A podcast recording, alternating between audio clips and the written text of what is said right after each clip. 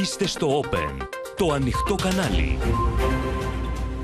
Καλησπέρα σας, κυρίες και κύριοι. Είμαι η Πόπη Τσαπανίδου. Ελάτε να δούμε μαζί τα νέα της ημέρας στο κεντρικό δελτίο ειδήσεων που αρχίζει τώρα. Μέτωπο Μπάιντεν Σολτς απέναντι στη Ρωσία. Σημάδια σύγκλισης με Μακρόν και Πούτιν.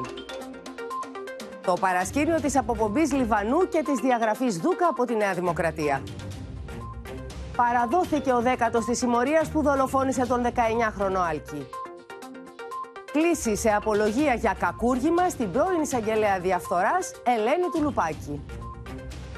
Συναγερμός για φλεγμονώδες σύνδρομο που προσβάλλει παιδιά μετά την νόσηση από κορονοϊό.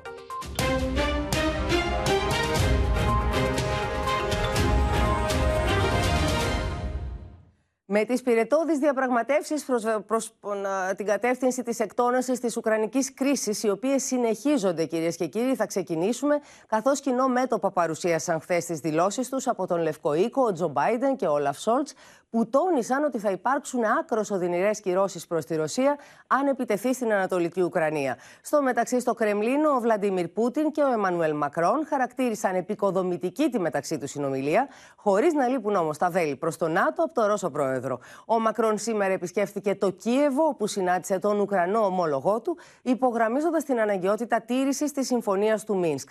Θα συνδεθούμε με τους συναδέλφους, τον Μιχάλη Γνατίου, τη Μαρία Ρόνη, τον Θανάση Αυγερινό και τον Παντελή Θαλασσόπουλο για να δούμε σε ποιο σημείο βρίσκεται το θέμα, που βρίσκεται δηλαδή το θέμα της Ουκρανικής κρίσης και αν έχουμε μπροστά μας ένα καλό σενάριο ή αν βρισκόμαστε ακόμη στο ίδιο σημείο, στο σημείο 0 δηλαδή, αλλά πρώτα θα δούμε το ρεπορτάζ.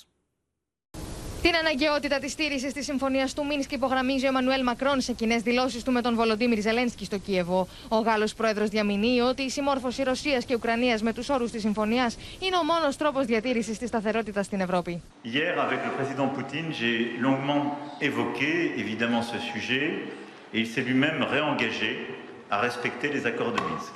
Je veux ici vous remercier de m'avoir confirmé un instant lors de nos échanges de manière très claire votre volonté de mettre en œuvre ces mêmes accords. І незнайомий на сьогодні суб'єкт в Європі, який би міг тиснути на Російську Федерацію. Τη σημασία τη συμφωνία του Μίνσκ για τη διπλωματική επίλυση του Ουκρανικού συζήτησε χθε ο Μακρόν και με τον Βλαντίμιρ Πούτιν, ο οποίο δεσμεύτηκε για την τήρησή του. Δεν έλειψαν τα βέλη τόσο προ τον ΝΑΤΟ όσο και προ τον Ουκρανό ομολογό του για παραβίαση των δεσμεύσεών του. Ρωσία прямо названа главной угрозой безопасности и противником. Нас НАТО обозначил как противник. Если Украина будет в НАТО и военным путем будет возвращать себе Крым, европейские страны автоматически будут втянуты в военный конфликт с Россией. Президенту действующему он недавно заявил, что ему ни один пункт не нравится из этих Минских соглашений. Но нравится, не нравится, терпи, моя красавица. Την ίδια ώρα, ο Τζο Μπάιντεν υποδέχεται τον Όλαφ Σόλτ στην Ουάσιγκτον. Οι δύο ηγέτε διαμηνύουν ότι η Ευρώπη και οι Ηνωμένε Πολιτείε εργάζονται σε κοινή γραμμή κυρώσεων που θα επιβληθούν στην περίπτωση ρωσική επέμβαση στον Ντομπά. If, uh, if Russia invades, uh, that means tanks or troops crossing the Uh, the, the border of Ukraine uh, again, then uh, there will be we there will be no longer a Nord Stream 2. We, we will bring an end to it. We will be united. We will act together and we will take all the necessary steps and all the necessary steps will be done by all of us together. Για να δούμε λοιπόν αν αυτές οι πυρετώδει διαπραγματεύσεις των Ευρωπαίων ηγετών, τόσο με τον Αμερικανό Πρόεδρο όσο και με τον Ρώσο Πρόεδρο, έφεραν κάποιο αποτέλεσμα στο Μιχάλη Γνατίου. Είμαστε με ένα ερώτημα που έχουμε όλοι. Μιχάλη, σε ποιο σημείο βρισκόμαστε, τι έχουν πετύχει δηλαδή οι συνομιλίες αυτές; Και πω καλησπέρα από τη Μουάσικτον μετά από 24 ώρες λοιπόν εντατικών συζητήσεων εδώ και στη Μόσχα και μάλιστα στο πιο υψηλό επίπεδο αυτό που μένει είναι ότι οι ΗΠΑ και η Ρωσία δεν υποχώρησαν ούτε ένα πόντο από τις θέσεις τους. Μάλιστα, ο Βλαντιμίρ Πούτιν φέρεται από τη δυτική πλευρά να επιμένει στους όρους ασφαλείας που έθεσε. Είναι η απόλυτη κόκκινη γραμμή του με τα μέχρι στιγμής δεδομένα, όπως λένε αυτοί εδώ. Αλλά και οι Αμερικανοί πόποι από την πλευρά τους ε, παραμένουν σε αυτή τη σκληρή στάση και από, και από ό,τι φάνηκε μετά τη συνάντηση του Πρόεδρου Biden με τον καγκελάριο της Γερμανίας ε, η Ουάσιγκτον δεν είναι έτοιμη να υποχωρήσει αυτή τη δεδομένη στιγμή τουλάχιστον. Ο Αμερικανός πρόεδρος πάντως εξασφάλισε την υποστήριξη του κ. Σόλτς. Τουλάχιστον αυτό φαίνεται δημόσια. Ο Γερμανός καγκελάριος έκανε δηλώσεις συμπαράταξης με την Αμερική, που εξέπληξαν, θα σου έλεγα, τους διπλωμάτες, με δεδομένη μια όχι τόσο καθαρή στάση που κράτησε το Βερολίνο στην αρχή της κρίσης. Στην Ουάσιγκτον συνεχίζουν να πιστεύουν ότι η Ρωσία θα εισβάλλει στην Ουκρανία και απορρίπτουν τις διαψεύσει του Κρεμλίνου με αυτή την κλασική φράση που έχουμε πει ξανά, ότι η συσσόρευση δυνάμεων στα σύνορα είναι η απόδειξη που επιβεβαιώνει τους ρωσικούς σχεδιασμούς. Προκάλεσε Πόπη επίσης μεγάλη εντύπωση η επιμονή του Πρόεδρου Biden να καλεί ξανά τους Αμερικανούς να εγκαταλείψουν αμέσως την Ουκρανία. Η νέα έκκλησή του στη διάρκεια αυτής της συνέντευξης τύπου οφείλεται στις νέες αποδείξεις, όπως λένε, που προμήθευσαν το Λευκό Οίκο, οι μυστικές υπηρεσίες και βασίζονται σε πρόσφατη υποκλοπή πληροφοριών. Αναφορικά τώρα με τον αγωγό Nord Stream 2. Ο κύριος Biden ήταν απόλυτος, όπως τον είδατε κι εσείς, ότι στην περίπτωση ρωσικής επίθεσης το έργο θα πεθάνει. Δεν θα υπάρξει αγωγό, δήλωσε χαρακτηριστικά. Αλλά αυτό δεν σημαίνει ότι οι Ευρωπαίοι, όλοι οι Ευρωπαίοι συμφωνούν απόλυτα με τους Αμερικανούς, όμως τουλάχιστον οι Γερμανοί θα κάνουν τον ίδιο βηματισμό. Ο Λευκός Οίκος είναι ικανοποιημένος με τις υποσχέσεις που έλαβε από τον κύριο Σόλτς, ο οποίος φέρεται να είπε στον κύριο Μπάιντε πως και στο θέμα του αγωγού δεν θα υπάρξει διαφοροποίηση. Συμφωνήθηκε λοιπόν ότι από τη στιγμή που τα ρωσικά στρατεύματα περάσουν στην Ουκρανία, ο Nord Stream θα τελειώσει. Ο, ο Γερμανός Καγκελάριος τόνισε και την ανάγκη η Αμερική, η Γερμανία και όλοι οι σύμμαχοι να λένε το ίδιο πράγμα, να μιλούν με μια φωνή και να κάνουν μαζί τα ίδια πράγματα. Υποσχέθηκε ότι το τίμημα για τη Ρωσία θα είναι πολύ υψηλό και στη Μόσχα, όπως είπε, το έχουν καταλάβει.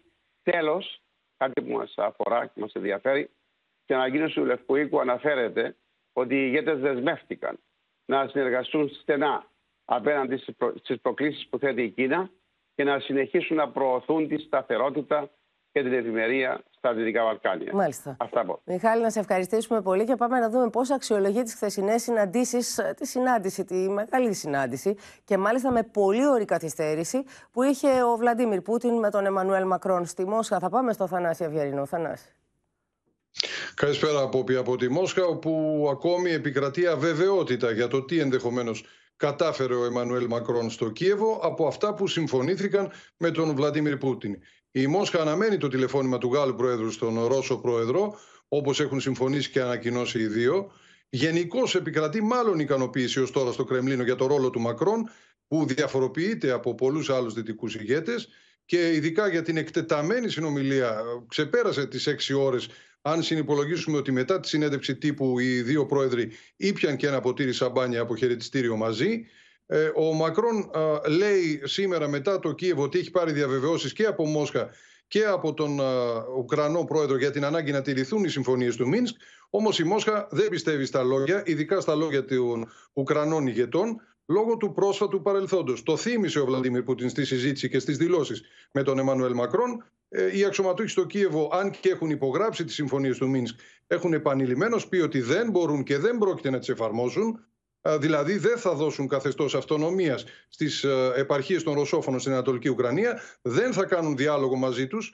Ε, αυτό είναι και το περίεργο της ιστορίας, ότι οι συμφωνίες του Μίνσκ αφορούν την ρύθμιση του εμφύλιου πολέμου εντός της Ουκρανίας, δηλαδή πρόκειται για συμφωνίες μεταξύ των Ρωσόφωνων ουσιαστικά που απλώς εκπροσωπούνται στο τραπέζι από τη Ρωσία, διευκολύνονται γιατί δεν είναι συνομιλία απευθείας στο Κίεβο μαζί τους, αλλά δεν αφορούν κάποιες υποχρεώσεις της ε, Ρωσίας συγκεκριμένες. Αυτή δηλαδή έτσι τουλάχιστον βλέπει η Μόσχα ότι αυτοί που θα έπρεπε να τηρήσουν και να εφαρμόσουν τις συμφωνίες είναι το Κίεβο, πράγμα που δεν γίνεται μέχρι στιγμής.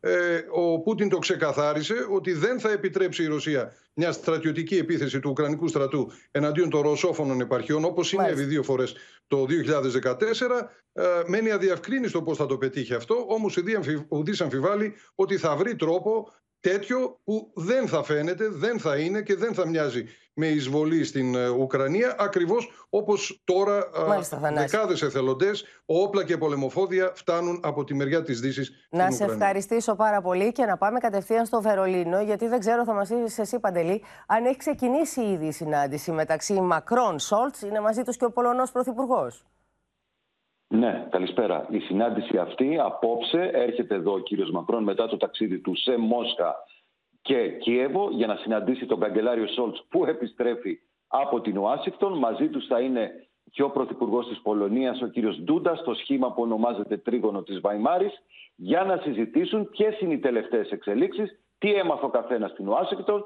τι έμαθε ο Μακρόν στη Μόσχα και το Κίεβο για να τα βάλουν κάτω και οι τρεις να δούνε πού βρισκόμαστε και προς τα πού βαδίζουμε. Ένα συντονισμός δηλαδή των Ευρωπαίων αλλά και μία ενημέρωση γενικότερη. Να συμπληρώσω ότι όπως λένε οι γερμανικές πηγές στη χθεσινή συνάντηση Biden και Scholz συμφωνήθηκε, οι Αμερικάνοι συμφώνησαν ότι οι Γερμανοί δεν θα δώσουν όπλα στην Ουκρανία αλλά μόνο οικονομική βοήθεια ενώ από την άλλη πλευρά ο κύριος Σόλτς δέχθηκε το αίτημα των Αμερικανών ότι σε περίπτωση που τελικά η Ρωσία εισβάλλει στην Ουκρανία θα έχει τελειώσει και το έργο του Nord Stream 2.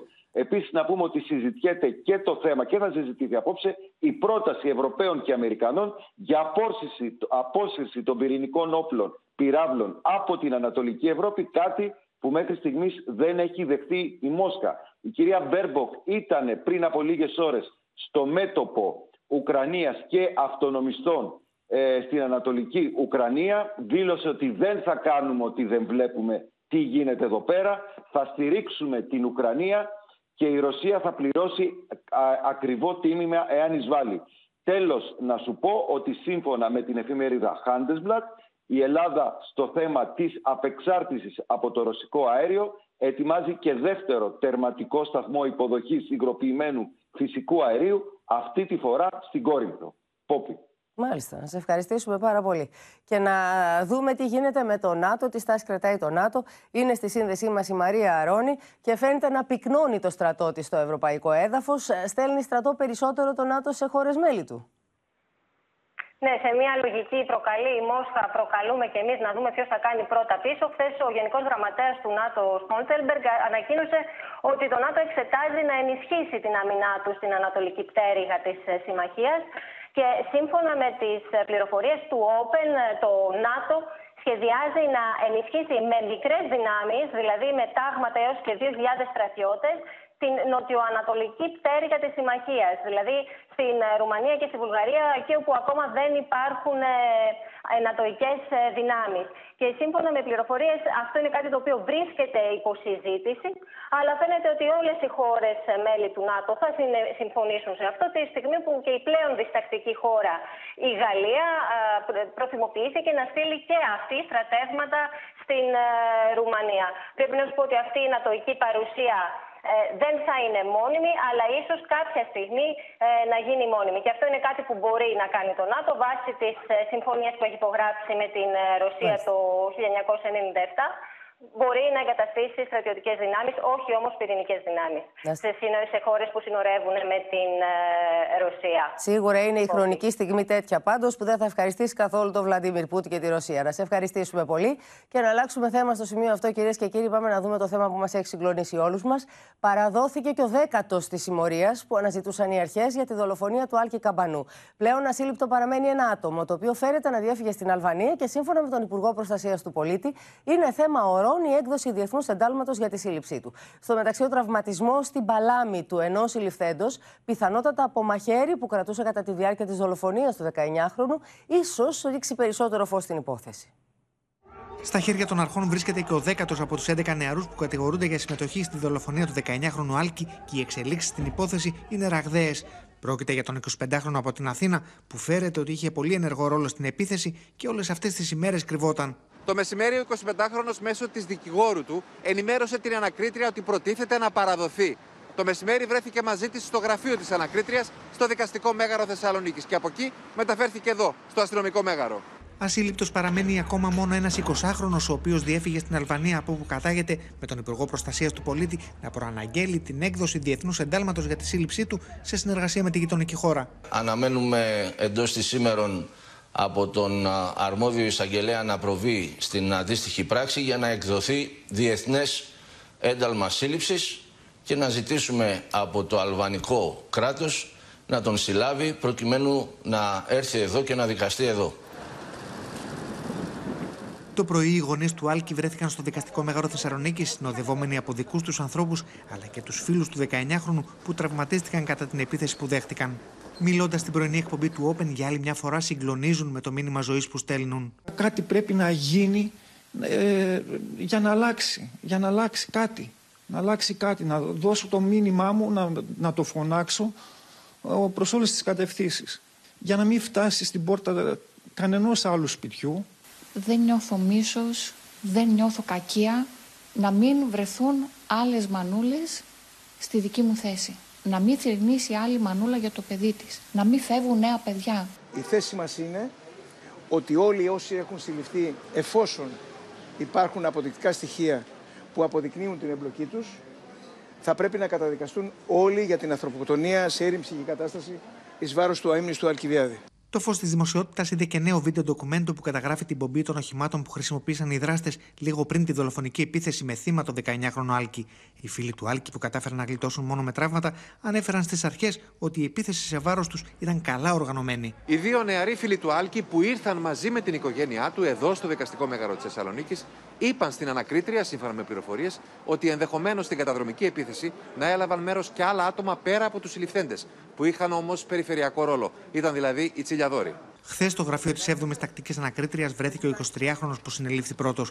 Δεν είχαμε σκοπό να σκοτώσουμε κανέναν, αλλά θέλαμε να εκφοβήσουμε τους οπαδούς του Άρη. Μετάνιωσα για αυτό που έγινε. Έμαθα για το θάνατο του 19χρονου από τα δελτία ειδήσεων.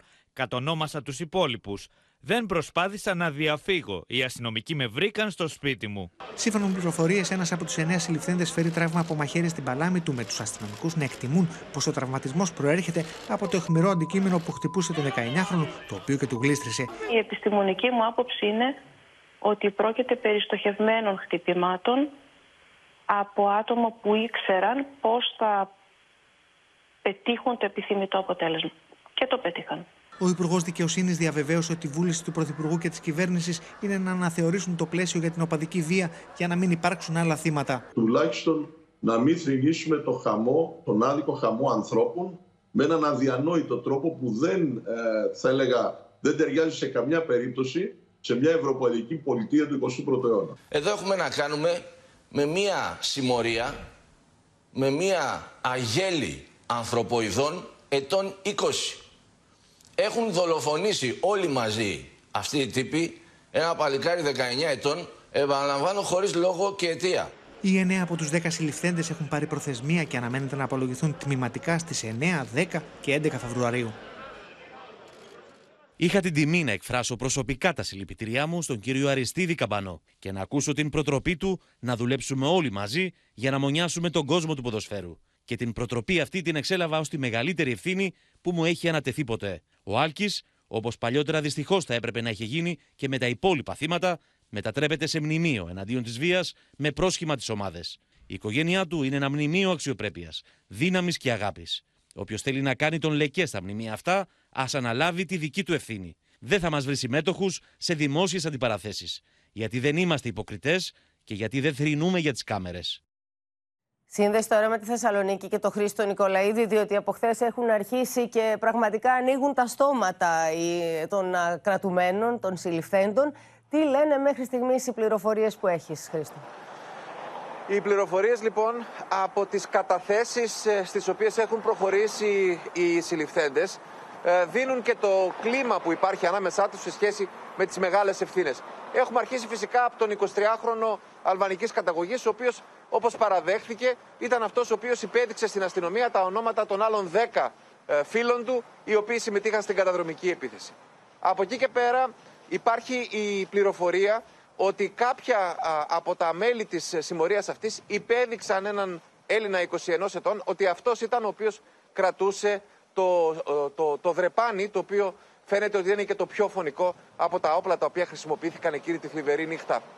Ε, σύμφωνα με πληροφορίες, στην κατάθεσή του ο συγκεκριμένος 21 ετών Έλληνας λέει ότι μπορεί τα δικά μου αποτυπώματα να βρέθηκαν στο συγκεκριμένο όπλο επειδή αυτό βρισκόταν στο αυτοκίνητό μου και το έβγαλα κάποια στιγμή από το πόρτο μπαγάζ για να το δώσω σε άλλον. Και υποδεικνύει τον 20χρονο Αλβανό, ο οποίος έχει καταφύγει και μέχρι αυτή την ώρα κρύβεται στη χώρα καταγωγής του. Μάλιστα. Θα δούμε τι θα γίνει με την περίπτωσή του. Και νομίζω ότι αυτά είναι χαρακτηριστικά. Τώρα, σε ό,τι αφορά τον 23χρονο, ο οποίος ε, σήμερα παραδόθηκε αυτοβούλος ε, στις αρχές, ο ίδιος παραδέχεται ότι βρέθηκε στο σημείο της συμπλοκής, ότι ήταν μέλος αυτής της ε, συμμορίας που κατέβηκε ε, με αυτά τα, με αυτά τα θλιβερά αποτελέσματα στην περιοχή της Χαριλάου. Ωστόσο, αρνείται τόσο τον ηγετικό ρόλο που του δίνουν κάποιοι, όπως επίσης ε, και το ότι ο ίδιος ε, ε, έβαλε ουσιαστικά εναντίον τόσο του Άλκη όσο και των δύο φίλων του. Ε, αρχικά υπήρχε η πληροφορία ότι ο συγκεκριμένος, επειδή είναι αθηναϊκής καταγωγής, ότι ήταν στην Αθήνα και κρυβόταν εκεί. Δεν ισχύει κάτι τέτοιο. Ο 23χρονο εργάζεται εδώ και περίπου ένα χρόνο εδώ στη Θεσσαλονίκη, ζει εδώ στη Θεσσαλονίκη, εργάζεται ως ντελιβερά. Ενώ σύμφωνα με πληροφορίες κρυβόταν στο σπίτι ενός από τους άλλους συλληφθέντες μαζί με ακόμα δύο άτομα. Εντοπίστηκε, λένε οι δημοσιογραφικές πληροφορίες, από το κινητό του τηλέφωνο, καθώς κάποια στιγμή τηλεφώνησε στη μητέρα του. Αυτό λένε οι πληροφορίες μας. Και μάλιστα ήταν αυτό το τηλεφώνημα που ουσιαστικά τον έπεισε να παραδοθεί, γιατί αυτό του ζήτησε η ίδια του η μητέρα Πόπη. Άρα δηλαδή και να μην είχε παραδοθεί, τον είχαν εντοπίσει οι αρχές, λες και θα τον συλλαμβάνανε. Ακριβώς. Μάλιστα. Να σε ευχαριστήσουμε Ακριβώς πολύ, μέσω Χρήστο. του αυτού. Να σε ευχαριστήσουμε πολύ τώρα στις πληροφορίες του Χρήστου Νικολαίδη. Ελάτε να προσθέσουμε και όσα γνωρίζει η Μίνα Καραμίτρου για την πορεία των ερευνών της αστυνομίας, Μίνα. Είναι αποκαλυπτική πραγματικά η δικογραφία την οποία το Open έχει στη διάθεσή του και είναι μια δικογραφία που στηρίζεται, θέλω να σας πω, εκτός από όσα κατάφερε να εντοπίσει η ελληνική αστυνομία και στη μαρτυρία του 23χρονου, ο οποίος ήταν ο πρώτος ο οποίος έσπασε και στην ουσία έδωσε και όλους τους υπόλοιπους.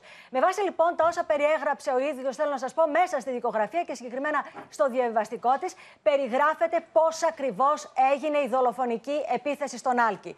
Όταν βγήκαν από το πόλο, τους ρώτησαν τι ομάδα είστε; και αυτοί απάντησαν Άρης. Ταυτόχρονα βγήκαν και από τα άλλα δύο αυτοκίνητα οι επιβαίνοντες και κινήθηκαν προς τους πέντε οπαδούς του Άρη που βρίσκονταν στα σκαλιά της οικοδομής. Από τους πέντε αριανούς, οι δύο πρόλαβαν και έφυγαν τρέχοντας. Αναφορικά με τους άλλους τρεις αριανούς, πρώτα τους όρμησαν αυτοί που ήταν μέσα στο πόλο το αυτοκίνητο. Πολύ ενδιαφέρον όμως έχει στη δικογραφία, πρέπει να σας πω, και πώς περιγράφεται ότι προσπάθησαν να εξαφανίσουν οι δράστες, οι κατηγορούμενοι τα ίχνη τους. Το αριστερό χέρι του G, είναι το αρχικό όνομα ενός από τους κατηγορούμενους, θέλω να σας πω, είχε κοπεί και είχε αίματα. Και επίσης είχε αίματα μέσα στο αυτοκίνητο. Για το λόγο αυτό, έβγαλε από το αυτοκίνητο τα πλατοκαθίσματα και τα πέταξε σε ένα γάδο λίγο παραπάνω από το σημείο που είχε παρκάρει. Σε συνομιλία του με τον ΤΑΦ, είναι άλλος είπε ότι ο G λίγο μετά το σημείο που είχαν παρκάρει με το Citroën, πέταξε το μαχαίρι σε κάποιον υπόνομο. Και επειδή μέσα στη δικογραφία γίνεται αναφορά σε όλον τον οπλισμό με τον οποίο έφτασαν στο σημείο, θέλω να σας πω ότι μέτρησα. Τρία μαχαίρια, ένα δρεπάνι, τέσσερις σιδερογλωστούς, σιδερολοστούς, καθώς επίσης και ένα στυλιάρι. Τέλος να σας πω ότι σύμφωνα με όσα αναφέρονται στη δικογραφία, Κάποια στιγμή κάποιος από τους κατηγορούμενους, ο οποίος κατονομάζεται μες στη δικογραφία, πήρε τηλέφωνο τον 23χρονο Αλβανό, ο οποίος μάλιστα, όπως αναφέρεται στη δικογραφία, είναι αυτός ο οποίος είχε περισσότερες επαφές με τις μικρότερες ηλικίες των χούλιγκανς στη Θεσσαλονίκη και του είπε ότι ήθελαν να κάνουν μια καταδρομική και πόσους νεαρούς χούλιγκανς είχε στη διάθεσή του εκείνη την ώρα. Εκείνος τους απάντησε ότι δεν έχω πάρα πολλούς, αλλά δεν πειράζει, μπορούμε να ξεκινήσουμε και να πάμε μόνοι μας. Επίσης, επειδή γίνεται πολύ μεγάλη αναφορά στη δικογραφία για τα αυτοκίνητα και το πόλο το αυτοκίνητο, το οποίο σας έλεγα λίγο προηγουμένως. Δύο αυτοκίνητα που είδαμε ε, στο βίντεο του ντοκουμέντο είναι αυτά που στάθμευσαν στον κεντρικό δρόμο. Το αυτοκίνητο όμως το πόλο, το οποίο δεν φαίνεται και είναι το τρίτο αυτοκίνητο που είχε πάρει μέρος στη δολοφονική ενέργεια, είναι αυτό που έστριψε στο στενό, που σταμάτησε μπροστά στον Άλκη και στους φίλους του και που όπως φαίνεται στη δικογραφία κατέβηκαν από αυτό το αυτοκίνητο αυτοί που επιτέθηκαν, που μαχαίρωσαν, που ξυλοφόρτωσαν τους να σε ευχαριστήσουμε. του Άλκη. Να σε ευχαριστήσουμε πολύ, Μίνα. Λέμε τις τελευταίες ημέρες ότι επεισόδια σαν αυτό ε, ε, ευτυχώς δεν καταλήγουν όλα σε δολοφονία, δεν χάνουν τη ζωή τους δηλαδή άνθρωποι, αλλά επεισόδια βία συμβαίνουν καθημερινά και συμβαίνουν σε πολλές περιοχές της χώρας. Χθες ένας 20χρονο, ο οποίος βρισκόταν στο Άλσος Βεϊκού, δέχτηκε επίθεση από ομάδα νεαρών στο γήπεδο μπάσκετ. Όπως καταγγέλει, τον ρώτησαν τι ομάδα είναι. Και επειδή δεν απάντησε, τον χτύπησαν με καπνογόνο στο κεφάλι. Άλσος Βεϊκού, βράδυ Δευτέρα. Μια συμμορία κουκουλοφόρων ρωτά νεαρού τι ομάδα είναι. Τακτική που θυμίζει εκείνη των δραστών της δολοφονίας του 19χρονου Άλκη λίγες ημέρες πριν. Οι δράστες πλησιάζουν απειλητικά έναν 20χρονο. Εκείνος τους απαντά ότι δεν ασχολείται με ομάδες, οι δράστες όμως επιμένουν και αρχίζουν να τον προπυλακίζουν. Ενώ ένας από αυτούς τον χτυπά με ένα καπνογόνο στο κεφάλι, τραυματίζοντας τον ελαφρά. Σε αυτό εδώ το σημείο η παρέα των τριών ατόμων εγκλώβησαν τα 5-20χρονα παιδιά. Τους ρώτησαν τι ομάδα είναι και όταν αυτά δεν απάντησαν, ο ένας από αυτούς πήρε έναν σβηστό πυρσό και χτύπησε τον 20χρονο στο κεφάλι. Όλα δείχνουν ότι οι δράστες αναζητούν απλώς μια αφορμή για να θεωρήσουν κάποιον εχθρό και να δικαιολογήσουν τη βία που θέλουν έτσι κι αλλιώς να ασκήσουν. Κάποια άτομα ήρθαν και χτύπησαν κάποια άλλα άτομα. Είδες αστυνομία στο σημείο; Ναι, ήρθε κατευθείαν η αστυνομία. Ήρθαν 4-5 αστυνομικοί και αμέσως μετά ήρθε η ομάδα Δίας. Τέτοια περιστατικά ε, συμβαίνουν αρκετά συχνά, είτε με κλοπή ενός ε, κινητού τηλεφώνου, είτε με την κλοπή μιας τσάντας. Ε, οπότε επιλαμβάνεται άμεσα η αστυνομία. Ο νεαρός με τον πατέρα του κατήγγειλαν το περιστατικό στο αστυνομικό τμήμα της περιοχής. Η αστυνομία αναζητά τους νεαρούς με τα χαρακτηριστικά που κατάφερε να συγκρατήσει το θύμα, ενώ δεν αποκλείεται να πρόκειται και για κάποια συμμορία της περιοχής που να έχει κάνει αρπαγές κινητών από ανήλικα. Πλήθος αντιδράσεων στον πολιτικό κόσμο αλλά και στην ηλία εξακολουθεί να προκαλεί τόσο πρωτοφανής τρόπος, ο κοινικός τρόπος με τον οποίο αναφέρθηκε στους πυρόπληκτους του 2007 στην Πελοπόννησο ο Πέτρος Δούκας, όσο και η αντίδραση του Σπίλιου Λιβανού. Ο Πρωθυπουργός απέπεψε άμεσα από την κυβέρνηση τον κύριο Λιβανό και η Νέα Δημοκρατία διέγραψε τον κύριο Δούκα. Ωστόσο, οι αλγινές εντυπώσεις από το διάλογό τους έχουν προκαλέσει μεγάλη ενόχληση.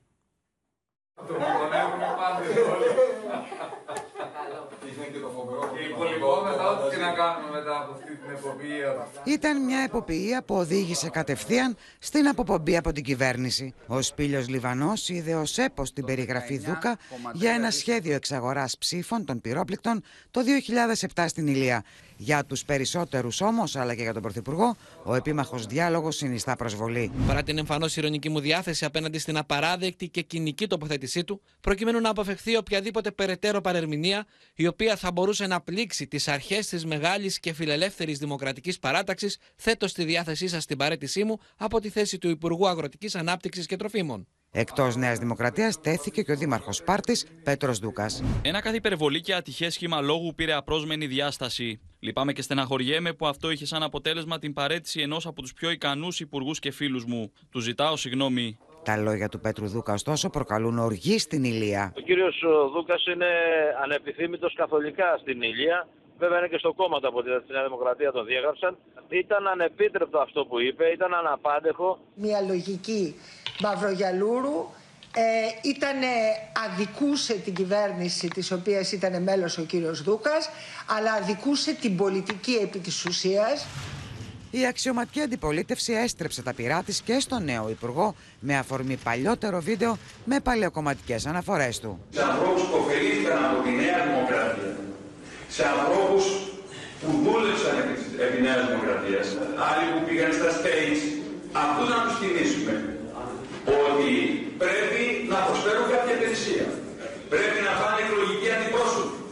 Πρέπει να φέρουν τη μάνα τους και τον πατέρα τους να ψηφίσει. Δεν πέρασαν λίγα λεπτά από την παρέτηση του κύριου Λιβανού και ένα νέο κρεσέντο ρουσφετολογία και παλαιοκομματισμού είδε το φως της δημοσιότητας. Αυτή τη φορά από τον αντικαταστάτη του, τον κύριο Γεωργαντά. Ίσες αποστάσεις είδαμε χθες από, τον, από τη Νέα Δημοκρατία και το ΣΥΡΙΖΑ έναντι της κυβέρνησης Καρμαλή που το έχουμε δει πολλές φορές. Δεν ακουμπά κανείς αυτή την περίοδο που οδήγησε στη χροκοπία την Ελλάδα και στα μνημόνια. Στο παιχνίδι εξαγοράς των συνειδήσεων δεν παίζει μόνη της η Νέα Δημοκρατία. Ολοκληρώθηκε ενώπιον της ανακρίτρια του Ειδικού Δικαστηρίου η απολογία του Χρήστου Καλογρίτσα στην υπόθεση των τηλεοπτικών αδειών του 2016. Ο επιχειρηματίας απολογήθηκε για το αδίκημα της συνέργειας σε παράβαση καθήκοντος, πράξη που αποδίδεται στον πρώην Υπουργό Νικό Παπά. Την ίδια ώρα, οι δικαστικές αρχές καλούν σε απολογία την πρώην επικεφαλής της εισαγγελίας κατά της διαφθοράς Ελένης Τουλουπάκη για τους χειρισμούς της στην υπόθεση της Νοβάρτης. Ω κατηγορούμενη θα περάσει την Παρασκευή το κατόφλι της ανακρίτριας του ειδικού δικαστηρίου η Ελένη Τουλουπάκη. Η πρώην επικεφαλής της εισαγγελίας κατά της διαφθοράς που ερευνάται για τους χειρισμούς της στην υπόθεση της Νοβάρτης, με μια σκληρή ανακοίνωση αρνείται τα όσα της αποδίδονται, τονίζοντας ότι θα υπηρετεί το δίκαιο μέχρι τέλος. Αυτή η κλίση προς απολογία είναι τίτλος τιμής. Τίτλος αναγνώρισης ότι ενήργησα με γνώμονα την αλήθεια για το δημόσιο συμφέρον, ότι δεν υπέκυψα σε πιέσεις, ότι ανέδειξα κι εγώ για την πατρίδα μου το σκάνδαλο. Την ίδια ώρα στην Βουλή αίσθηση και αντιδράσεις προκάλεσαν οι αναφορές του βουλευτή του ΣΥΡΙΖΑ Σάκη Παπαδόπουλου για την υπόθεση της Νοβάρτης. Εύχομαι και στον Αντρέα Λοβέρδο για το ποινικό μέρδο της υπόθεσης της υπερκοστολόγησης δαπανών φαρμάκων της Νοβάρτης να αθωωθεί στο δικαστήριο. Όμως, εμείς στο πόρισμα το οποίο καταθέσαμε δεν βρήκαμε ενοχοποιητικά στοιχεία Στις 10 κάλπες ψηφίσατε, στείλατε ανθρώπους να εξεταστούν και τώρα που αρχιοθετούνται υποθέσεις, απορώ πραγματικά. Στήθηκε μια ολόκληρη σκευωρία στοχοποίησης, ενοχοποίησης, εξόντωσης δέκα κορυφαίων πολιτικών. Συνεχίζουν να, υπάρχουν, να υπάρχουν ερωτηματικά Ωραία, το για το ποινικό μέρος, αλλά υπάρχουν, α, υπάρχουν και η αναγκαιότητα για σεβασμό της δικαιοσύνης ο Άδωνης Γεωργιάδης να ζητήσεις συγγνώμη τουλάχιστον από την κυρία του Λουπάκη Ο επιχειρηματίας Χρήστος Καλογρίτσας, ο οποίος ολοκλήρωσε την απολογία του για την υπόθεση των τηλεοπτικών αδειών, δεν πήρε πίσω ούτε λέξη από όσα έχει καταθέσει στη μηνυτήρια αναφορά του σε βάρος της Λιβανέζικης εταιρείας SSE. Ότι δηλαδή υπήρξε εικονική συμφωνία με την εταιρεία, από την οποία δόθηκαν τα 3 εκατομμύρια ευρώ για τη συμμετοχή του, αποδίδοντας ρόλο οργανωτή στον Νίκο Παπά. Πριν προχωρήσω στις καταγγελίες, δεν ήρθα σε συμφωνία με κάποιο άλλο πρόσωπο. Υπήρχε άλλο πρόσωπο που διαδραμάτισε ρόλο πριν του Νίκου Παπά; Δεν επιθυμώ να αναφερθώ σε άλλα πρόσωπα. Ο κύριος Καλογρίτσας πάλεψε και παλεύει για την αποκατάσταση της αλήθειας. Αποκατάσταση της αλήθειας σημαίνει αποκατάστασης της αξιοπρέπειάς τους και αξ- αποκατάσταση της δικής του προσωπικότητας ως πολιτικού προσώπου. Την Πέμπτη αναμένεται να απολογηθεί ο πρώην Υπουργός Νίκος Παπάς για παράβαση καθήκοντος, χωρίς να αποκλείεται να ζητήσει νέα προθεσμία. Δύο υποθέσεις οι οποίες απασχολούν και την κοινή γνώμη αλλά και την πολιτική σκηνή της χώρας. Είναι η πρώτη φορά μάλιστα που εισαγγελέας διαφθοράς παραπέμπεται. Πάμε τώρα να αλλάξουμε θέμα λογαριασμούς ηλεκτρικού ρεύματος που καίνε, παίρνουν στα χέρια τους νοικοκυριά και επιχειρήσεις, καθώς το ράλι στις τιμές συνεχίζεται με αμύωτη ένταση. Η Ρυθμιστική Αρχή Ενέργειας διαπιστώνει σφάλματα στον τρόπο με τον οποίο πέρασαν οι κρατικές επιδοτήσεις στους λογαριασμούς ρεύματος Σεπτεμβρίου-Δεκεμβρίου, κάτι που θα πρέπει να λυθεί με συμψηφισμούς στο επόμενο διάστημα. Το μέτωπο της ακρίβειας συνεχίζει να προκαλεί πολιτική αντιπαράθεση, ενώ οι τιμές των καυσίμων σπάνε κάθε μέρα ένα νέο ρεκόρ. Εδώ είναι ο παλιός λογαριασμός χωρίς τη ρήτρα αναπροσαρμογής. Εδώ είναι ο καινούριο με λιγότερες κιλοβατόρες με τη ρήτρα αναπροσαρμογής. Το ένα είναι 2.913, το άλλο είναι 5.764. Με τους λογαριασμούς ρεύματο στα χέρια, επαγγελματίες και καταναλωτές προσπαθούν να διαχειριστούν τις υπέρογε αυξήσεις που δεν έχουν προηγούμενο. Η τιμή χοντρική του ρεύματος από τα 53 ευρώ και 59 λεπτά ανά μεγαβατόρα πέρυσι, φέτος έχει φτάσει στα 215 ευρώ. Είναι γύρω στο 40%. Ζαλίζεις. σπίτι 69 τετραγωνικά. Είμαστε σε αδιέξοδο. Είναι δύο πράγματα που μας καίνε. Είναι η αυξήση στην ενέργεια και η αυξήση στις πρώτες ύλες. Σύμφωνα με πληροφορίες, η Ρυθμιστική Αρχή Ενέργειας εντόπισε διαφοροποιήσεις και σφάλματα στις πιστώσεις των κρατικών επιδόσεων στους λογαριασμούς ρεύματος για την περίοδο Σεπτεμβρίου-Δεκεμβρίου, όταν η επιδότηση αυξανόταν μήνα-μήνα. Κάποιοι δηλαδή πήραν μεγαλύτερη και κάποιοι μικρότερη επιδότηση από αυτή που δικαιούνταν. Στου περισσότερους λογαριασμούς που έχουμε λάβει, τα ποσά των επιδοτήσεων δεν πιστώνονται σωστά. Οι πάροχοι υπόσχονται ότι θα πιστωθούν αναδρομικά. Ο ΣΥΡΙΖΑ κατέθεσε ξανά την τροπολογία για έκτακτη μείωση του ειδικού φόρου κατανάλωσης στα καύσιμα.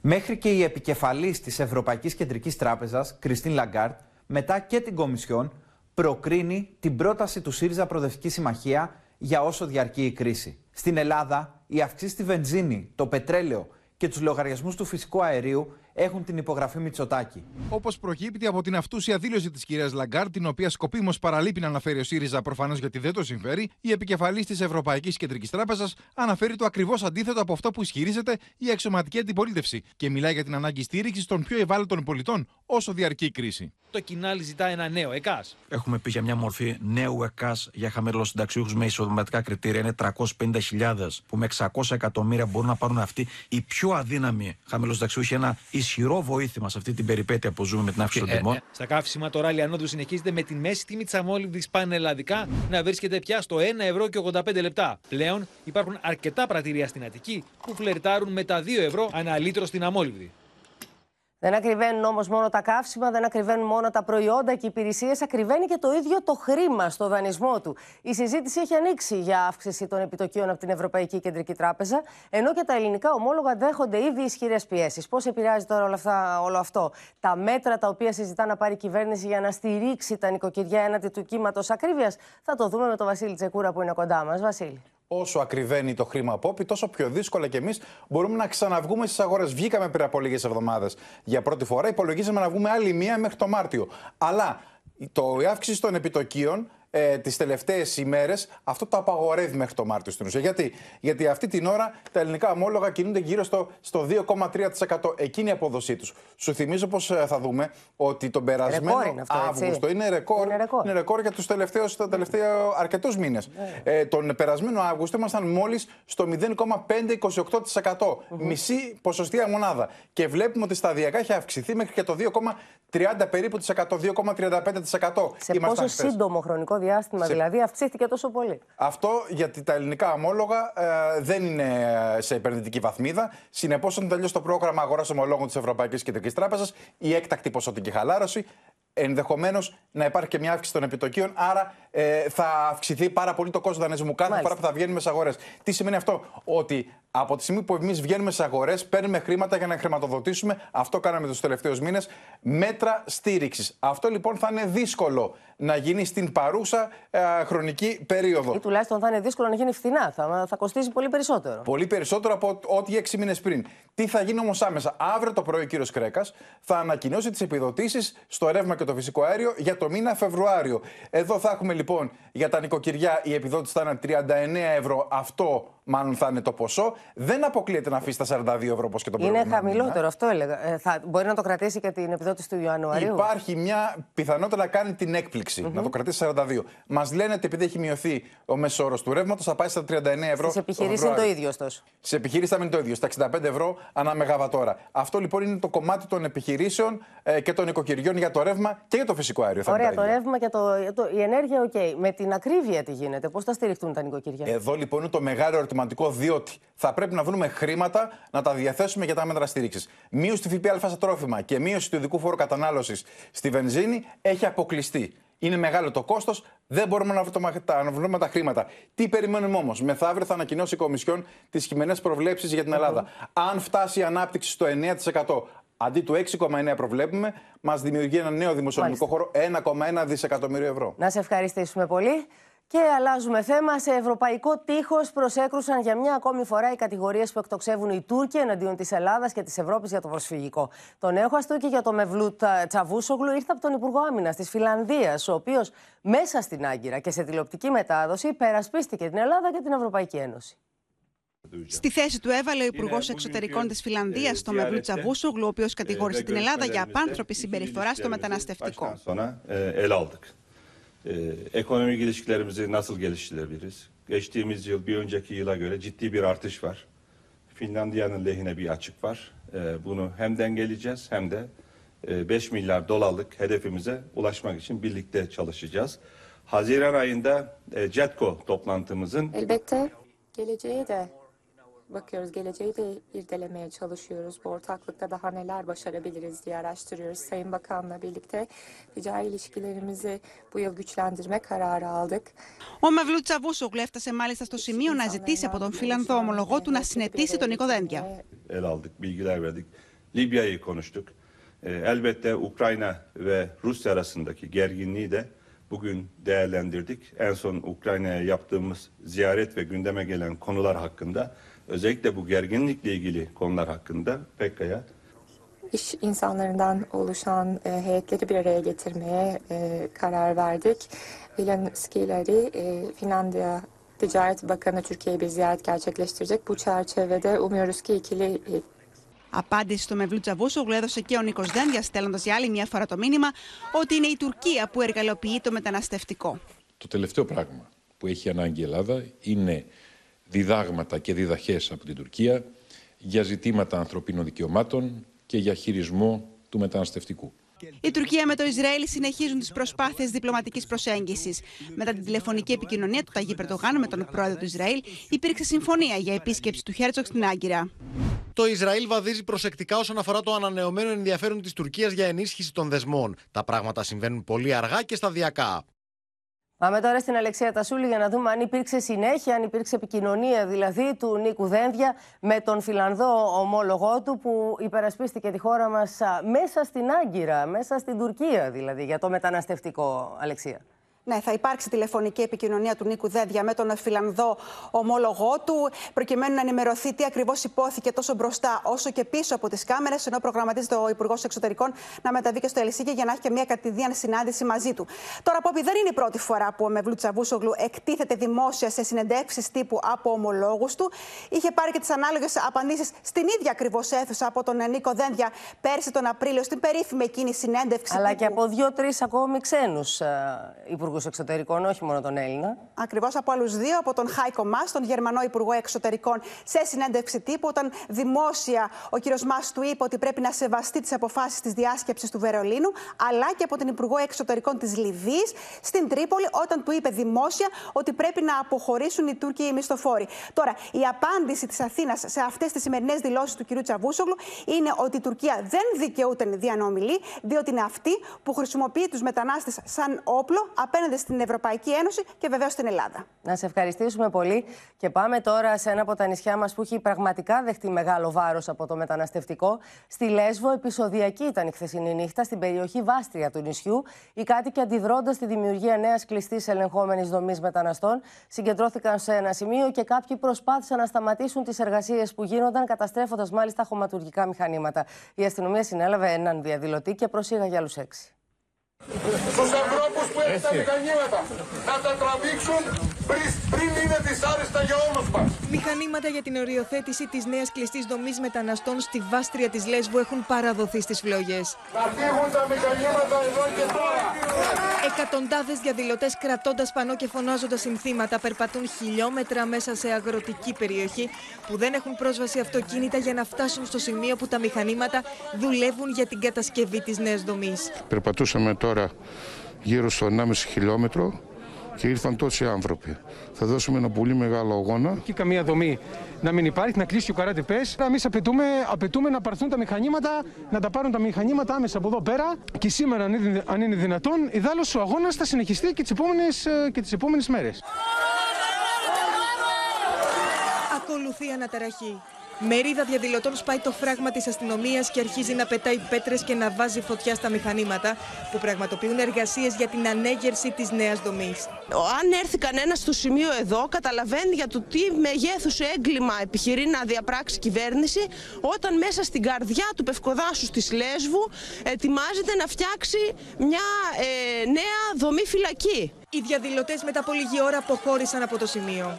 Την ίδια στιγμή, στο Συμβούλιο της Επικρατείας θα προσφύγει ο Περιφερειάρχης Βορείου Αιγαίου, Κώστας Μουτζούρης, για να μην δημιουργηθεί νέα υπερδομή. Θα κάνουμε προσφυγή και το ανακοινώσω σε στο Συμβούλιο Επικρατείας. Στην προσφυγή θα υπάρχει και κομμάτι ασφαλιστικών μέτρων. Μέχρι το απόγευμα συνελήφθησαν τέσσερα άτομα ενώ συνεχίζονται οι προσαγωγές. Η Λέσβος όμως είναι ένα νησί το οποίο πραγματικά έχει δεχτεί μεγάλο και έχει σηκώσει τόσα χρόνια τώρα μεγάλο κομμάτι του μεταναστευτικού, το οποίο μεταναστευτικό εργαλειοποιεί συνεχώς η Τουρκία, ζητώντας μάλιστα και τα ρέστα από τη χώρα μας, αλλά ευτυχώς την έβαλε στη θέση της η, η Φιλανδία με τον Υπουργό Εξωτερικών της. Δεν βγήκε εκεί το παιχνίδι της Τουρκίας. Όπως δεν δείχνει να βγαίνει, τουλάχιστον στο ρυθμό που θα το επιθυμούσε ο Ερντογάν και η σχέση, εξομάλυση της σχέσης του με το Ισραήλ. Πάμε στη Μαρία Ζαχαράκη, γιατί μοιάζει να είναι στρωμένος μαγκάθι αυτό στο δρόμο της διπλωματικής προσέγγισης, Μαρία. Ε, ναι, Πόπι, ο δρόμος τη εξομάλυνση, ειδικά με το Ισραήλ, όπως είπες και εσύ, φαίνεται να είναι ανηφορικός και δύσκολος. Έχουν γίνει πολλές δηλώσεις από τον Ερντογάν ότι θα έρθει ο πρόεδρος του Ισραήλ στην Τουρκία, αλλά από τις δηλώσεις σήμερα του Τούρκου Υπουργού Εξωτερικών αλλά και του εκπροσώπου του κυρίου Ερντογάν, του Ιμπραχήμ Καλίν, διαφαίνεται ότι μάλλον αυτός ο δρόμος και από τις δύο κατευθύνσεις είναι στρωμένος με αγκάθια. Η Άγκυρα λέει τώρα ότι δεν θα βελτιώσει, δεν μπορεί να βελτιώσει τις σχέσεις με το Ισραήλ θυσιάζοντας τους Παλαιστίνιους, τους οποίους έχει πάρει φαίνεται υπό τη σκέπη της. Φρένο όμως τις μεγάλες προσδοκίες του Ερντογάν για κατασκευή ακόμη και αγωγού φυσικού αερίου με το Ισραήλ βάζει και το Τελαβίβ, η άλλη πλευρά δηλαδή. Ο Ισραηλινός Πρωθυπουργός είναι πιο επιφυλακτικός με την Άγκυρα και όχι τόσο ενθουσιώδης όσο είναι ο πρόεδρος του Ισραήλ που θέλει να έρθει στην Τουρκία. Ο, βέβαια, να πούμε ότι και ο πρόεδρος μεταθέτει συνεχώς την ημερομηνία Το Ισραήλ λοιπόν θέλει να βαδίσει προσεκτικά όσον αφορά αυτό το ενδιαφέρον της Τουρκίας για ενίσχυση των δεσμών. Τουλάχιστον αυτό δήλωσε ο Ισραηλινός Πρωθυπουργός ο Ναφτάλη Μπένετ. Οι Ισραηλινές πηγές μάλιστα τονίζουν ή μάλλον φροντίζουν να στέλνουν μηνύματα στην Τουρκία ότι υπάρχουν δύο εμπόδια για αυτή την εξομάλυνση. Το πρώτο λέγεται Χαμάς και η στήριξη που δίνει η Τουρκία στην Κωνσταντινούπολη. Και το δεύτερο μήνυμα είναι ότι το Ισραήλ δεν θα προβεί σε μία κίνηση που θα ήταν εις βάρος της συμμαχίας με την Ελλάδα και την Κύπρο. Το Τελαβίβ λοιπόν προειδοποιεί ότι ο κύριος Ερντογάν κάνει την επίσκεψη να ακούγεται πολύ πιο σημαντική από ό,τι είναι στην πραγματικότητα. Δηλαδή, σαν να λέει το Ισραήλ, δεν είμαστε και τόσο σίγουροι ότι τελικά θα γίνει αυτή η συνάντηση, ότι θα έρθει ο Ισραηλινός Πρόεδρος. Και βέβαια να πούμε ότι το ίδιο έργο το έχουμε δει και με την Αίγυπτο, Πόπη. Να σε ευχαριστήσουμε πολύ, Μαρία. Μένουμε στην Τουρκία, καθώς υπάρχει πλήθος αντιδράσεων από το γεγονός, από τα όσα είδαμε να γίνονται στην Παναγία Σουμελά, δηλαδή τη βεβήλωση της Μονής Σουμελάς στην Τραπεζούντα με το πάρτι που έγινε για τις ανάγκες ενός διαφημιστικού βίντεο κλιπ από διάσημους μουσικούς παραγωγούς. Την ενόχλησή του για τις σκηνές αυτές, την κλειστή για τους προσκυνητές Παναγίας Σουμελά, εξέφρασε στην τουρκική κυβέρνηση ο Οικουμενικός Πατριάρχης Βαρθολομέος αλλά και η Αθήνα. Ο Οικουμενικός Πατριάρχης Βαρθολομαίο με επιστολή του διαμαρτύρεται στον Υπουργό Πολιτισμού της Τουρκίας Μεχμέτ Νουρί Ερσόη για την προσβολή της Παναγίας Σουμελά και τη διάθεση των χώρων της για σκοπούς που δεν συνάδουν με το θρησκευτικό χαρακτήρα και την ιστορία του μνημείου. Είναι γνωστό ότι η αρχαία μονή Σουμελά σήμερα λειτουργεί ως μουσείο με το Υπουργείο Πολιτισμού και Τουρισμού της Τουρκίας να φέρει την ευθύνη καλής διαχειρήσεως και προστασίας της από κάθε άποψη. Όλα αυτά είναι θλιβερά γεγονότα και δείχνουν την πλευρά της αθλειότητος της εποχής μας και του καιρού μας. Αυτά όλα αντιμετωπίζονται μόνο όταν αποφασίσουμε να γίνουμε λίγο πιο σοβαροί. Την ενοχλησή της για τις απαράδεκτες σκηνές στην Παναγία Σουμελά εξέφρασε επισήμως τόσο το Πατριαρχείο Μόσχας όσο και η Αθήνα. Η εικόνα της Παναγίας Σουμελά, την οποία μνημονεύω σήμερα, συγκλονισμένη από την πρόσφατη βεβήλωση αυτού του μνημείου παγκόσμιας πολιτιστικής κληρονομιάς. Αποτελεί μια ε, βλάστημη ε, ενέργεια και βέβαια η βεβήλωση του μουσείου υποψηφίου για την ανακήρυξή του σε μνημείο Παγκόσμιας Πολιτιστική Κληρονομιάς της UNESCO δηλώνει πόσο σημαντική είναι δυστυχώς αυτή η μυστική ενέργεια. E, olaydaki sorunlarla ilgili soruşturma başlatıldığını Kültür ve Turizm Bakanlığı kaynakları Haber Türkiye özel olarak açıkladı. Το ζήτημα έθεσαν στο Ευρωκοινοβούλιο με ερώτησή τους Έλληνες και Κύπριοι Ευρωβουλευτές, ενώ ο αντιπρόεδρος της Βουλής Νικήτας Κακλαμάνης, με ερώτησή του προς τους Υπουργούς Εξωτερικών και Πολιτισμού, ζητάει να μάθει. Με ποιο τρόπο θα θέσει η κυβέρνηση στην UNESCO την άρνηση της Τουρκίας να υποβάλει τη σχετική έκθεση για την κατάσταση της Αγίας Σοφίας, καθώς και ποια μέτρα πρόκειται να λάβει για την προστασία του ιερού ναού, συμβόλου της Ορθοδοξίας. Σε ένα θέμα τώρα που προκαλεί σοκ, θύμα δολοφονίας έπεσε μέσα στο ίδιο του το σπίτι στην Αίγυπτο ο δημοσιογράφος Νίκος Κάτσικας. Με τις τοπικές αρχές, μάλιστα, να έχουν συλλάβει έναν ύποπτο, ο οποίος μέρη γίγου έχει ομολογήσει το έγκλημα που διέπραξε. Φαίνεται ότι έχει ομολογήσει υπόπη. Η σωρό του Νίκου Κάτσικα εντοπίστηκε μέσα στο διαμέρισμά του στο Κάιρο το περασμένο Σάββατο και έφερε τραύματα από μαχαίρι. Μετά από έρευνες της αστυνομίας, οι τοπικές αρχές συνέλαβαν ως δράστη έναν διανομέα φαγητού, ο οποίος γνώριζε τον Έλληνα δημοσιογράφο, ο οποίος τα τελευταία χρόνια εργαζόταν ως ανταποκριτής στο Αθηναϊκό Πρακτορείο Ειδήσεων και συνεργαζόταν με την ΕΡΤ. Ε, σύμφωνα με τα ε, Αιγυπτιακά μέσα, ο διανομέας έχει ομολογήσει, αν και αρχικά θεωρούσαν ότι κίνητρο της δολοφονίας ήταν η ληστεία, εξετάζουν και το εάν πρόκειται για ε, σεξουαλικής φύσεως έγκλημα. Τα θερμά του συλληπιτήρια εξέφρασε ο κυβερνητικός πρόσωπο Γιάννης Οικονόμου, αλλά και ο Πατριάρχης Αλεξανδρέας. Να σε ευχαριστήσουμε πολύ, Μέρη. Στο θέμα της πανδημίας, τώρα, οι επιστήμονες εκτιμούν ότι θα υπάρξουν και επόμενα κύματα και διαμηνύουν ότι η σταθεροποίηση των κρουσμάτων δεν σημαίνει και το τέλος. Περισσότεροι όμως από 100 ανήλικοι στη χώρα μας έχουν διαγνωστεί με το σύνδρομο ΜΙΣΚ, που πλήττει τα παιδιά μετά από νόσηση με COVID. Και μάλιστα ένας 14χρονο έχασε τη ζωή του. Σε σοβαρή αλλά σταθερή κατάσταση, εξακολουθεί να νοσηλεύεται στη μονάδα εντατικής θεραπείας του Πέδων ο 11χρονο που μεταφέρθηκε από τη Λέσβο με πνευμονική εμβολή λόγω του πολυσυστηματικού συνδρόμου που χτυπάει παιδιά μετά από νόσησή τους με COVID. Πάνω από 100 παιδιά στη χώρα μας που έχουν νοσήσει από κορονοϊό έχουν συνδεθεί στη συνέχεια με το υπερφελεγονώδε σύνδρομο ΜΙΣΚ, ενώ πέθανε ένας 14χρονο που είχε υποκείμενο νόσημα. Επειδή το αναγνωρίζουμε και δίνουμε τη θεραπεία εγκαίρως, Ε, Υπάρχει Συνήθως θεραπεία; υποχωρούν τα συμπτώματα. Υπάρχει. Κάποια παιδιά κάνουν ανεβρίσματα των στεφανιών αγκίων. Επίσης κάνει μυοκαρδίτιδα στο 40 σχεδόν της 100 των περιπτώσεων. Η πανδημία επιμένει με απώλειες και οι επιστήμονες δεν αποκλείουν νέα μεγαλύτερα κύματα. Είμαστε σε μια καλύτερη φάση, χωρίς αυτό να σημαίνει τέλος της πανδημίας, το τονίζουμε. Βεβαιότητα είναι ότι θα έχουμε και άλλα κύματα. Το θέμα είναι πόσο μεγάλα θα είναι αυτά τα κύματα και πόσο θανατηφόρα. Οι ηλικιωμένοι πάνω από 60, αλλά αυτοί που είναι κυρίως ανεμβολίαστοι, κύριε Παυλόπουλε, είναι αυτοί, αυτές οι ευπαθείς ομάδες με υποκείμενα νοσήματα που δίδουν αυτές τις τραγικές συνέπειες. Για αιμονή του ΣΥΡΙΖΑ να προσεγγίζει κάθε σοβαρό θέμα υπό το πρίσμα του εμφυλίου, κάνει λόγο η Νέα Δημοκρατία με αφορμή τη σύγκριση που έκανε η Θεοδόρα Τζάκρη στη Βουλή μεταξύ των νεκρών του εμφυλίου και τη πανδημία. Κύριε Υπουργέ, ε, οι θάνατοι από COVID σε λίγο θα υπερβούν ακόμα και, τους, και τα θύματα του εμφυλίου και εσείς ακόμα πιστεύετε ότι θα ξεχαστούν ότι εν πάση περιπτώσει θα πιστούν οι πολίτες; Είναι δυνατόν να συγκρίνετε τέτοια πράγματα και να έρχεστε στο βήμα της Βουλής και να λέτε απλώς και μόνο επειδή θέλετε να πείτε δύο-τρία πράγματα για να τα γράψουν τα τοπικά μέσα, ότι συγκρίνατε θανάτους εμφυλίου με θανάτους που είναι από μια πανδημία.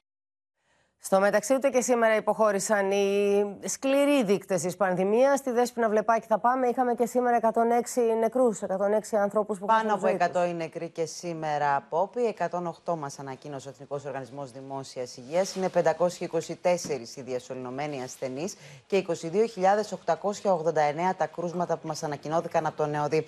Από αυτά τα 6.000 εντοπίστηκαν στην Αττική και ακολουθεί η Θεσσαλονίκη με 2.878 κρούσματα. Έγιναν ε, περίπου 500.000 τεστ. Τώρα να σου πω ότι αύριο θα συνεδριάσουν οι ειδικοί του Υπουργείου Υγείας. Είναι έντονα προβληματισμένοι για τις αποκριάτικε εκδηλώσεις. Προσανατολίζονται στο να πούν για μια ακόμη φορά όχι, να μην διεξαχθούν, καθώς είναι πολύ μεγάλος ο κίνδυνος της διασποράς. Αυτό όμως που αναμένεται να τεθεί στο τραπέζι είναι κάποια περισσότερα προνόμια για τους πλήρως εμβολιασμένους, Μάλιστα, να σε όπω την ευχαριστήσω. εστίαση, να είναι όρθιοι α, στα καταστήματα και να υπάρχουν περισσότερα άτομα στο τραπέζι. Να σε ευχαριστήσουμε πολύ. Δέσποινα, θα τα δούμε ούτως ή άλλως αναλυτικά και αύριο όταν, α, γίνει η, όταν γίνουν οι εισηγήσεις των ειδικών. Πάμε τώρα σε κάτι ευχάριστο. Το αριστούργημα του Χέρμαν Μέλβιλ, Moby Dick, το πέμπτο πιο πολύ διαβασμένο βιβλίο στην ιστορία της λογοτεχνίας, ζωντανεύει στη σκηνή του Christmas Theater σε ένα υπερθέαμα από τις 15 Φεβρουαρίου. Το περιπετειώδες ταξίδι στα βάθη της ανθρώπινης ψυχής και στις θάλασσες για το κυνήγι μιας φάλαινας του Moby Dick ξεκινάει από τη σκηνή του Christmas Theater για να ζωντανέψει μια αξέχαστη περιπέτεια που φωτίζει την ανάγκη του ανθρώπου να πολεμάει τα όρια του. Το αριστούργημα του Μέλβιλ, Moby Dick, διασκεύασε σε musical ο Δημήτρης Παπαδημητρίου, ο οποίος υπογράφει τη μουσική και το λιμπρέτο, εκπληρώνοντας ένα όνειρο πολλών χρόνων. Ο Moby Dick είναι ο τείχος που σταμα... μας, το όριο μας, ο τείχος που σταματάει τον καθένα μας. Ο άνθρωπος είναι φτιαγμένος, είναι στο DNA του, να θέλει να γκρεμίσει τον τείχο αυτό, να προχωρήσει πιο πέρα. Να προχωρήσει πιο πέρα την, την, την, την περιοχή της δικής του γνώσης καταρχήν και επικράτειας. Τη σκηνοθεσία της παράστασης, ενός υπερθεάματος για όλη την οικογένεια, σε παραγωγή της στέγης του Ιδρύματος Ωνάση, υπογράφει ο Γιάννης Κακλέας. Είναι όλοι πάλι του ανθρώπου με το θάνατο, με τις επιθυμίες του, με την υπέρβασή του. Όλα έχουν να κάνουν με, με μια διάσταση ονείρου και ταυτόχρονα με ένα σκληρό ρεαλισμό. Και σε ένα ταξίδι, σε ένα καράβι που τίποτα δεν είναι ασφαλές, όπως και η θάλασσα βέβαια. Στην παράσταση, η πρεμιέρα της οποίας θα δοθεί στις 15 του μήνα, τα σκηνικά είναι του Μανώλη Παντελιδάκη, ενώ πρωταγωνιστούν ο Μπάμπης Βελισάριος, ο Εμιλιανός Σταματάκης, ο Θοδωρής Βουτσικάκης και ο Ιβάνς Βιτάιλο. Κυρίες και κύριοι, εδώ ολοκληρώθηκε το κεντρικό δελτίο ειδήσεων. Μείνετε στο Open. Αμέσως μετά η ξένη αστυνομική σειρά The Mallorca Files και στις 9. Ακολουθεί η ξένη ταινία Επικίνδυνες Παρέες με τον Tom Cruise και την Cameron Diaz. Σας ευχαριστούμε πολύ που μείνατε μαζί μας. Σας ευχαριστούμε πολύ που μας εμπιστευτήκατε για την ενημέρωσή σας. Να έχουμε όλοι ένα υπέροχο βράδυ. Γεια σας.